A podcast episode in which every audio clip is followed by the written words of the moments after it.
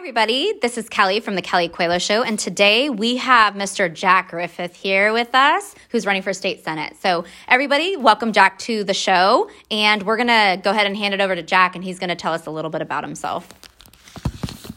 Hey guys, how's it going? This is Jack Griffith for uh, State Senate District 4.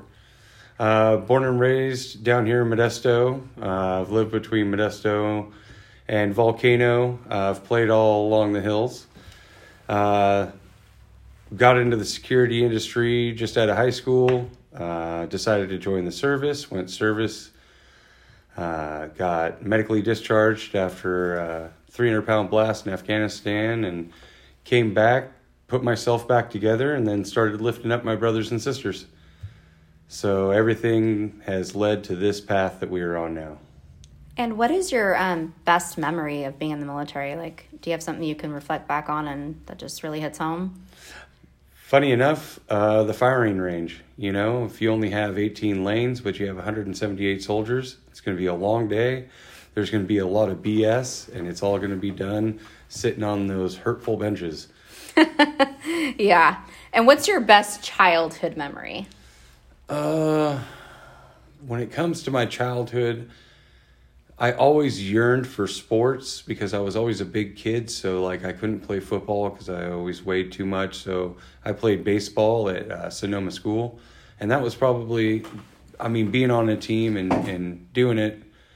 Uh, just really stuck with me. Uh, built a lot of long lasting friendships. I mean, I never even went to school with some of those guys, and they're longer friends than the guys I went to school with. So. Nice. Yeah. So if I were to interview your kids today and I would ask them what's the best or favorite memory that they have with you, what would they tell me? Uh, I think it would be a lot of different things. Uh, my older children have uh, different memories than my younger children. Um, my older children, I was in the military, of course, you know, moving around a lot. Yeah. Uh, but I always did take the time to, you know, help them with their homework or throw the ball with them. Uh, my younger kids, probably uh, the tickles. Daddy's there more often, you know, being retired at 29 years old. You know, I get to pick and choose Look what I do. you. Yeah. That's awesome. So I got to pick and choose whatever I got to do. So sometimes I would take a job in Tahoe doing EP work, and some days I would decide that the week was worth being spent with the family. So, for the listeners that are out there, what is EP? Uh, it's executive protection. Uh, basically, it's an advanced security detail, whether it be a residential team or on person protection. Okay, and who do you do that through, or where have you gained your uh, training from? Okay, so I trained at the Academy for Professional Development, um, getting out of the service.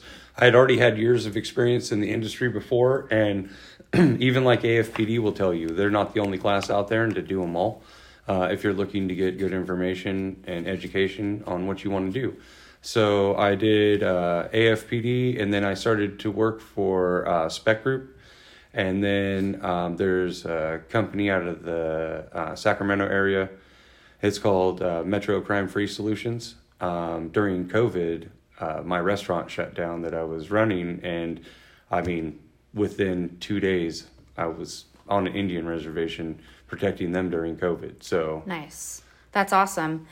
So we're gonna go into the Congress. Like, so why did you make that move? Like from, go ahead basically what it started was is that we were going against the target was Josh Harder. We were trying to get Harder out of the district. Um, after Harder tucked tail and ran from District 5 to District 13, we had some talks about okay, well, technically my house address is in 13 even though I've lived from Modesto all the way up the hill, my family's all up from the hill, you know, maybe I could slide down into 13, but then that just didn't uh, seat well with me either. Um, and then, of course, Harder ran to District 9. So we decided, with all the names that had dropped for District uh, 5 and District 13, that we wanted to go State Senate District 4 because it encompassed the same area as District 5. And um, the people had actually asked for me to represent them on a state level. Um, they want me to stop the bleeding of California's leaving. Wow. Well, that says a lot about you, Jack. And I'm really glad that you're here today on the show because we get to learn more about why you have chosen to make that make that move. Um, so, what sets you apart from your opponents? Uh, basically, I've been doing pretty much the same job that a representative would do, except for representing you at, the state or federal level. I mean, I've been out in the community. Um, whenever I didn't believe the Stanislaus County's count on homeless and homeless veterans, I went out and counted myself and found found huge discrepancies. Um, tons of areas where even homeless people are like, we never saw anyone, no one counted us or nothing. Um, I was also working with uh, uh, other nonprofits, you know, and we were delivering them with goods and uh, just trying to see what their needs were, you know. Um, so that's kind of how I, I, I already immersed myself into the community. I've already seen the needs of the community. Yes, I do run a military nonprofit, but civilians speak to me as well. And just because you're not in the military doesn't mean that I wasn't there to help you. You know, um, it just meant that my nonprofit was started with with a goal in mind, and it had PTSD and TBI was was the main focus. Uh, working with veterans that were going through family court or uh, veterans court uh, to get them help and to get them on the right path, and you know to let them know that it was okay to come home not okay. Yeah, I really like how you talk about the needs of the community because I really think that's important. And sometimes people don't really know how to identify that, right? Go ask questions, go out to the community and ask those questions. If you don't ask, you won't be able to find out. So I really like that because I've been hearing that a lot lately, and that's something that I've actually done with our nonprofit. Um, so I think that's really important. I'm really glad that you brought that up because it looks like we're kind of on the same page. So mm-hmm. you got my vote. All right. um, so, so PSR, that's your nonprofit. Um, tell me a little bit more about PSR? So basically, what happened was I started protecting soldiers' rights because when I started doing research about the veterans community, one of the biggest things I wanted to do was stop the 22. Uh, whenever I got out, that's the movement that they were calling it, was Stop the 22. Well, through my research, I found out that three a day were accounted because they lost their children unjustly. And this wasn't just males. Like, I wanted to do the whole, uh, you know, it's men against women. No, women were getting hit just as hard as the men because as soon as you say PTSD or TBI, I mean, a judge who doesn't have the knowledge just assumes, well, he has a PTSD rating or she has a PTSD rating. What's it set at? Oh, 70%. Like they can justify that they're somewhat crazy or not fit to be parents off of a percentage that the military gives you. And they don't understand the factors behind the percentage or the reason behind the percentage. And how has PTSD affected your life, your family, um, just your livelihood in general? Well, it affected me in two phases. Phase number one, after the blast, uh, I mean, I wish we can go back to the old shell shock uh, comment. That's literally how I felt. I felt a, I was in a five year daze. Um, the second thing about it is overcoming the VA drugs uh, when they put you on you know, BuSpar and all these other drugs to kind of affect your mood or change your mood. When really the best thing that I felt for me that, that worked for me was biofeedback, which is, you know, you go to a computer screen, they hook up a whole bunch of leads to you. They start to find what your triggers are so that you can start shutting down those triggers. Um, and it, it took me getting off VA medication and going to the vet center to where I put my biofeedback from Fort Hood Texas, and then the vet center uh, when it was here in Modesto, and I could put that information together and start rebuilding my life and my mindset. Yeah, I like that. So, being a disabled veteran and serving in a foreign war, how has it affected your political views? Um, you know, before I went overseas, I was more like, yeah, progress, you know, um, policy. And then being one of the ones that were on the ground, pushing the policy, I saw a huge breakdown. I saw what people were saying they wanted done and what were effectively getting done were two completely different things. And but you can relay that back to them and and it's more of a well did the mission get completed? Yeah. I mean, yeah. this is this isn't pass or fail. I mean, in high school, you know, it's it's A through F, and that was definitely a D minus at best in some some of those situations that they try to put us in. So, how do you think it, that those situations could change? Uh, well, more effective, uh, I guess, research on the problem. Because, so you take a region like Afghanistan, and we were in the Nangarhar province. Um, if you drove within an hour from our post, everyone loved us. You know, you go about an hour and a half, two hours away, and people were kind of like, oh, hey, there you are. We see you, not really rude. You go four hours away, and they're like, do you mind not coming to our village? Like when you leave, they attack us because they think that we're giving you information. We don't want your blankets and we don't want your water. We want to be left alone. So, so watching that happen, it's kind of like uh, watching it within a county. Two or three cities may love a policy that a county comes out with, but it may actually harm two or three other cities within. So it's kind of more of a we need to quit rough generating help and start looking start looking at effective solutions that do help. Yes, definitely. I like that. So, how much access will you provide to the constituents? Uh, my constituents are going to have me 24 uh, 7. It's kind of how I operate now. I run suicide prevention, so my phone is on 24 7. I've been an active hero uh, peer mentor for several years now, and I'm on their website. And I mean, I've gotten calls from Kuwait, Germany, Iraq, uh, Alaska, Hawaii. Uh, my legal clerk has gotten the same calls from the same generalized area. So I leave my phone on because I would rather miss a little bit of sleep, you know, then someone missed that battle buddy. Yeah, definitely. Um, that's really huge. I mean, just being able to have that nonprofit and being able to know that you're helping other people is super important to this community. And I, I know that, um, you know, running that a nonprofit as well. I think it's it's so fulfilling when you know that you're helping any you know other people you could be up till two three four in the morning like you said you can use a little bit you can lose a little bit of sleep to help your battle buddies out um, today's episode was brought to you by afpd academy for professional development afpd trains so that you are work ready in ems or security and we're back all right so tell us a little bit more of what you think the listeners need to know about you. Uh, well, basically, uh, I've been in this uh, situation where I've been out and about and helping. I haven't taken any pay for it. This isn't about money. This is about growth. Um, and I would kind of like to thank Governor Newsom right now uh, for all of his bad decisions. Uh, it's really lit a fire under me. Uh, like I said, the, the target was to go after Josh Harder and to get actual representation here in our district, but with him gone, I mean, the reason why I moved to the Senate was because now I'm on the floor. I can ask those questions. I can audit the, the taxes. I can audit the lottery. We need to see where this money is going. And, you know, uh, just kind of like running a nonprofit. My, my nonprofit, none of us get paid right? So we always see where the money goes. We show anyone that wants to see where every dollar went. And I really think that me as a state senator, I mean, you're not going to have to ask to audit my taxes.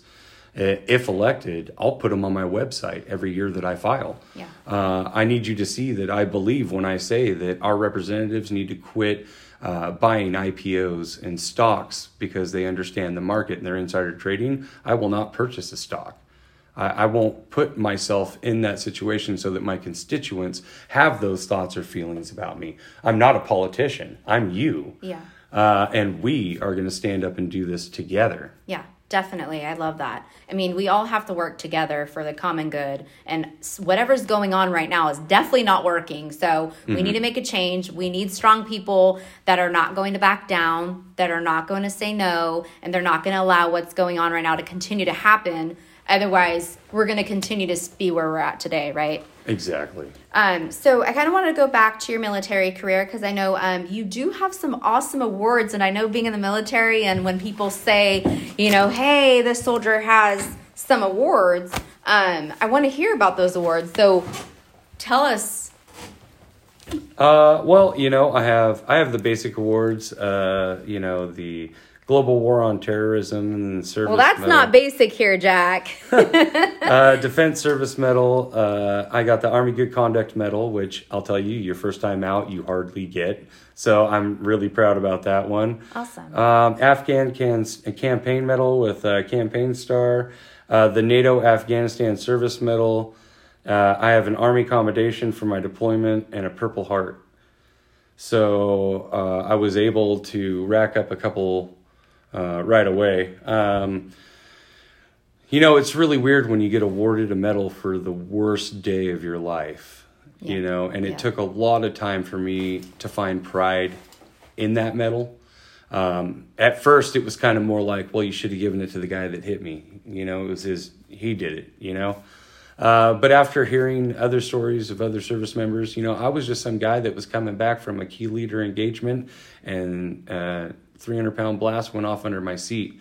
Uh, there are other guys that stepped on bouncing betties, and it didn't just affect them, it affected the people standing within 15 meters of them.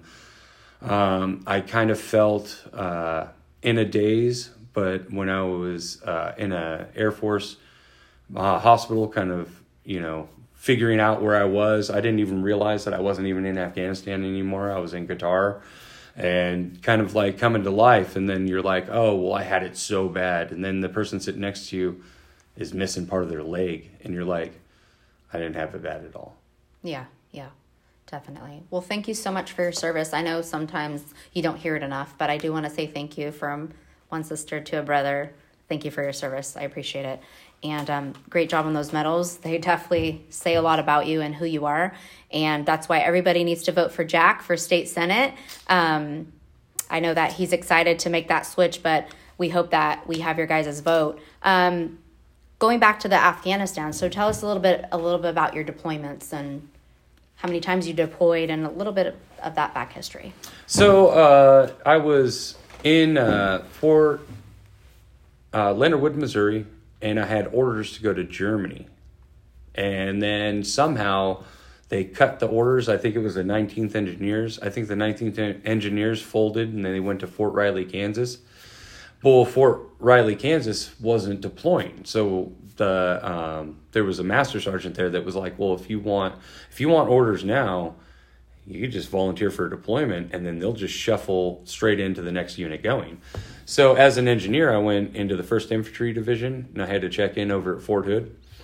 And uh, I'll tell you what, it's funny whenever you're in a different MOS's actual unit, you know, like the first infantry division is infantry. Yeah. And so they kind of like give you crap and it's the great camaraderie. I mean, we have it between branches and between actual MOSs. Yeah.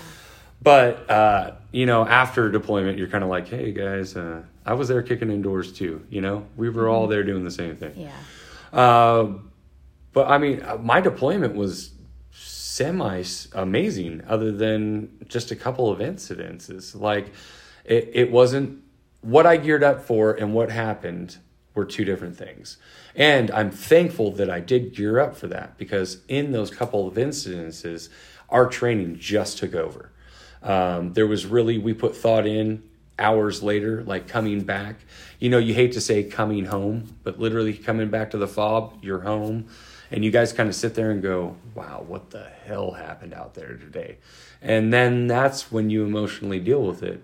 Um, but I remember pretty much being adrenaline rushed all day, every day. You know, that, that thought of, what could what could happen next? I mean, you're you're in a brick and mortar with a tin roof. You Yeah, know, yeah. so not only can something penetrate the roof, but if it goes off, it encapsulates you, and it's just you know what I mean. Like, yeah. Yeah. Definitely. So it was kind of hard to sleep too. Um, I used to have to watch war movies because you could hear the gunfire, but you're telling yourself, okay, well that's just in a movie. You're sleeping. Oh, okay. You know, so if you were to hear gunfire, it, I mean, there were other guys that knew that I was doing that, so they would wake me up. And I, in fact, I remember I had a guy from uh, Maryland wake me up and say, Griffith, there was just an earthquake. And I said, Bro, I'm in California. Don't, like, we sleep through these things. Leave me alone. We need, Yeah. we need our sleep. Uh, but Afghanistan, I mean, other than one or two kind of bad NCOs, uh, we really didn't catch much. Um, and I think a lot, a lot of it happened because I showed up couple months after the other guys. Uh, I was a replacement, and they had lost some friends. And even then, it was kind of hard to get in. There was one or two guys that would talk to you, but there were other guys that kind of wouldn't look at you. Uh, they knew you were replacing the, their brother that they just lost, Yeah. and and uh, it was kind of hard to slide into that uh, role of camaraderie right away. I mean, it did happen, but they were kind of seeing who you were. Um, it was more of a I don't want to get close to you if you're some guy that stands up name tape defilade above, you know, the gunner's hatch and gets shot. Like Yeah, there are yeah. things. They're just, uh, you know, they called you Cherry when you first got there, and then it took a while to get that cherry off. And but I mean, once the cherry term was gone, everyone were back to being brothers and sisters, and you know, and then you wait for the next chalk to come in of other people replacing other soldiers, and you know, it keeps going. And how have these deployments affected your mental health? And have they, or like, what what can you say about that? Or soldiers in the military that go through these deployments? So for um, I'll I'll speak on myself uh, at first. Whenever I joined, I was super cocky, uh, Mister Somebody, huge head on his shoulders. Um, you know, then after through basic training, you start to learn like, oh crap, these dudes are men. Like having people younger than you get it quicker than you do, it, it's kind of like ego deflating a little bit, you know. And then um, still kind of cocky and confident when I was in war, but having that blast rip through my body the way it did, like I've never felt anything like that before, and it was really hard for me to mentally come back from realizing how much kind of how much of like a coward you are. Uh, when the instance of something like that happens like i didn't understand the type of traumas that people have gone through when they withdraw from something but i definitely understood it after that um, so building my mental state back from that had that was the longest process was the mental aspect. Um, i was kind of just driving one day actually out of just a random uh, ad on the on the radio that was like uh, for positive mental attitude try not complaining about something today. And i was like you know what? Wow. you're right so i went the rest of the day without complaining about something. I actually went to bed really well. Uh, woke up the next day probably spent two hours and then complained about something you know? But then the next day and the next day and it became easier uh, not to be negative you Yeah. know? Not not to see i mean and you ha- always have like you know the neighbor that walks by and that one neighbor has the dog that poops on your lawn. You're just like ah you know? And then just one day it's like ah it's poop Yeah. you know like it's poop like you you literally uh and then for me when i started changing my pma uh, it was easier for the men and women that I worked with. I mean, I have guys that are coming that are blown up, shell shocked like I am. I have females that are coming from military sexual trauma events. I had males coming from military sexual trauma events, and it it that one radio ad made not only my life better, but dealing with my brothers and sisters and the things that they were going through, uh, it made their life better Yeah. you know something that small and that was my main goal was to do help Yeah. Yeah. so Yeah. Well, thank you for sharing. That was that was great talking about um, how important that stuff is. So tell me a little bit about your like immediate short term or yeah immediate short term goals. Um, tell me a little bit about those. are you talking about for election or? Yes. so um i would really like like i said i would really like to audit our taxes. There's no reason why our taxes say road taxes. You're you're raising our road taxes but yet you're not fixing our roads.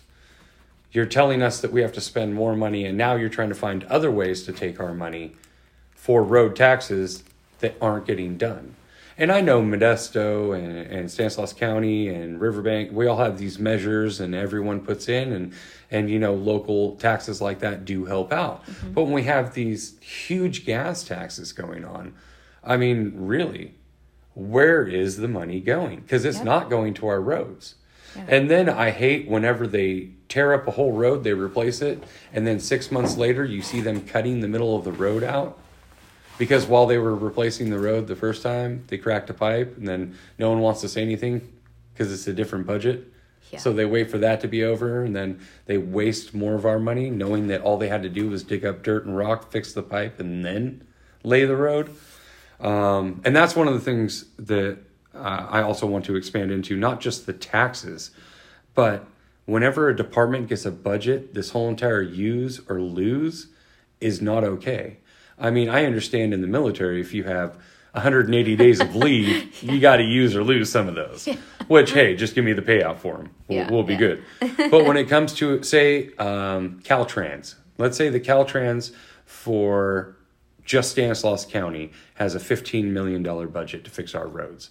Well, they blow through nine and a half million and don't have other projects. So they start throwing up stop signs where they think it's going to be better or uh, ripping up half of the road because that half is city, but you're going to let, you know, the county fund do this, city fund do that, but it, until the other gets it, the road's messed up, uh, or they start buying, purchasing things that we don't even need because of the use or lose.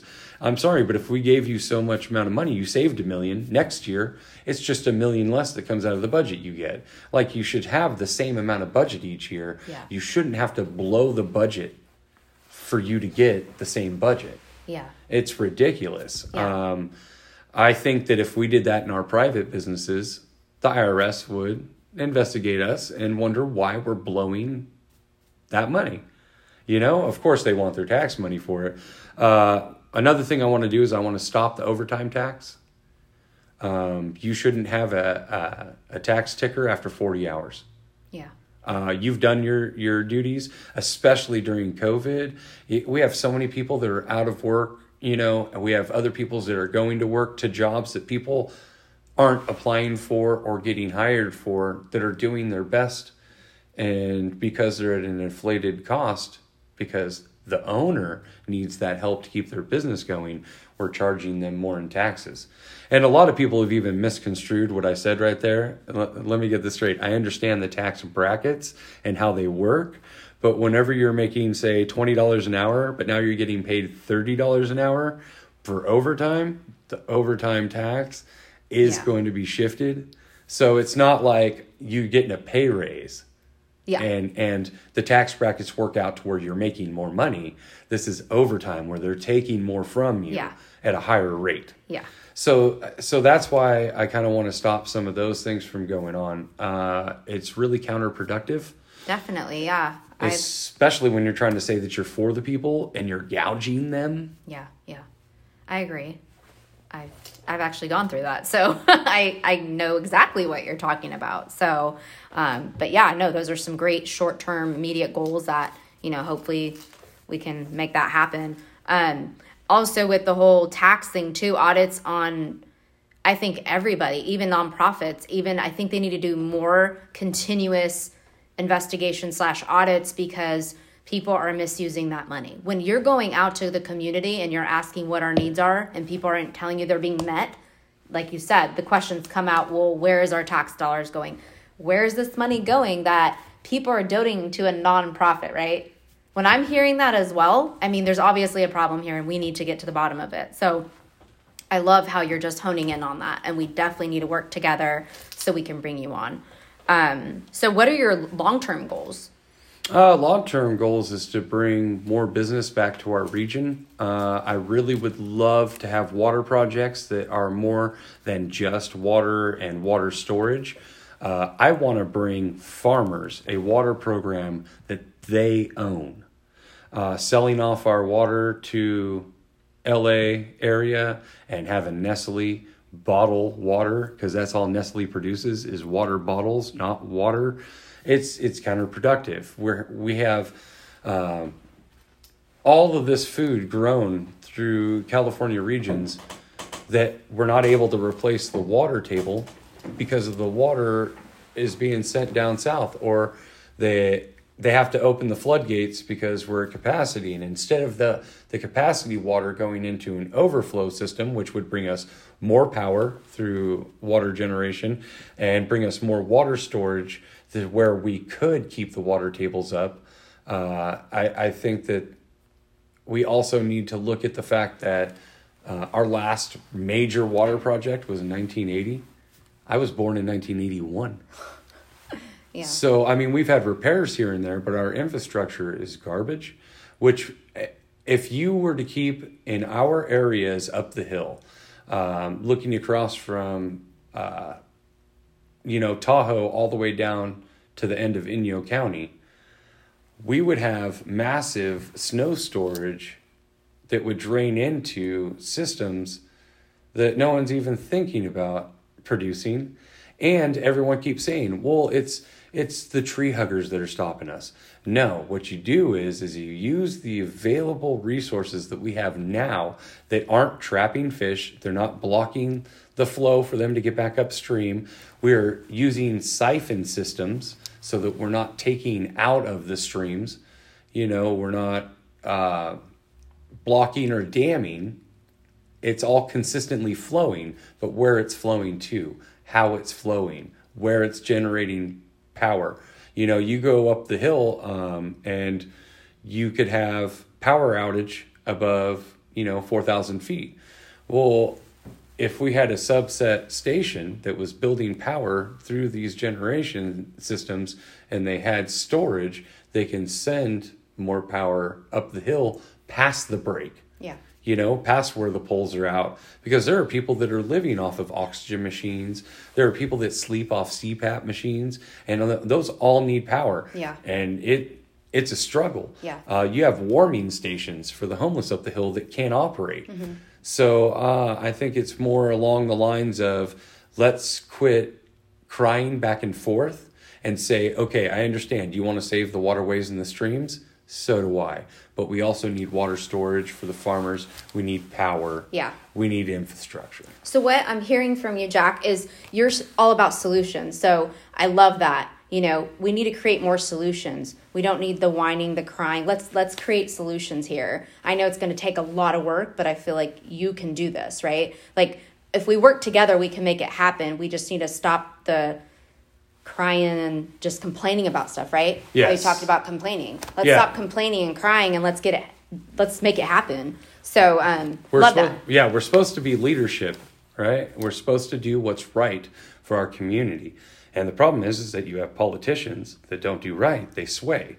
They know that, well, my friend does this for this company. So if I push my bill this direction, I'll get a kickback from them while they make tons of government money. And then we don't have to produce as much because it's, it's a government contract. Yeah.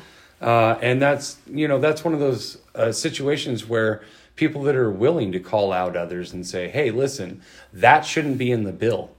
Like if we're writing something for good, there shouldn't be pork fat in it. Yeah. If if I'm writing water projects and energy projects, the only thing in what I'm writing will be about the water projects and the energy projects. It's not going to have my friend's uh, company to come out and do all this, uh, you know, excavating work, and he got the contract because I told him what to bid. You know, or hey, th- this is the budget for this phase. If you can keep it in between here, you know. Yeah. But I also believe that someone like Caltrans, if you tell me that for six miles worth uh, of road, it's going to take you eight million dollars in eight weeks. Well, when you go a week over, we want some of our money back. And then when you tell us, oh, it was eight million, but this special rock that we got that goes into our asphalt cost us another two million. Yeah. Yeah. I'm sorry, that's not within our contract terms, and and you're out. Yeah. Um, we do have other solutions or other companies that pave roads. I'm sorry, but if our own gov- state government entity, which was uh, started to save us money, is actually draining and costing us more money, maybe we should open the contracts up to non government companies. Yeah. Yeah. Well, I love it. We're all about solutions here. So, Jack, please tell all the listeners today how to get a hold of you if they have any more questions after this podcast um, and any contact information you want to share with the listeners today. Yeah, uh, I can be contacted on the uh, Jack Griffith for State Senate page on Facebook. Uh, my messenger, I do uh, answer my messenger. That is me. Um, you can even call me if you need to, 209 602 6500. Like I said, my phone's on 24 7. So, uh, you know, make yourself aware and, and uh, be known.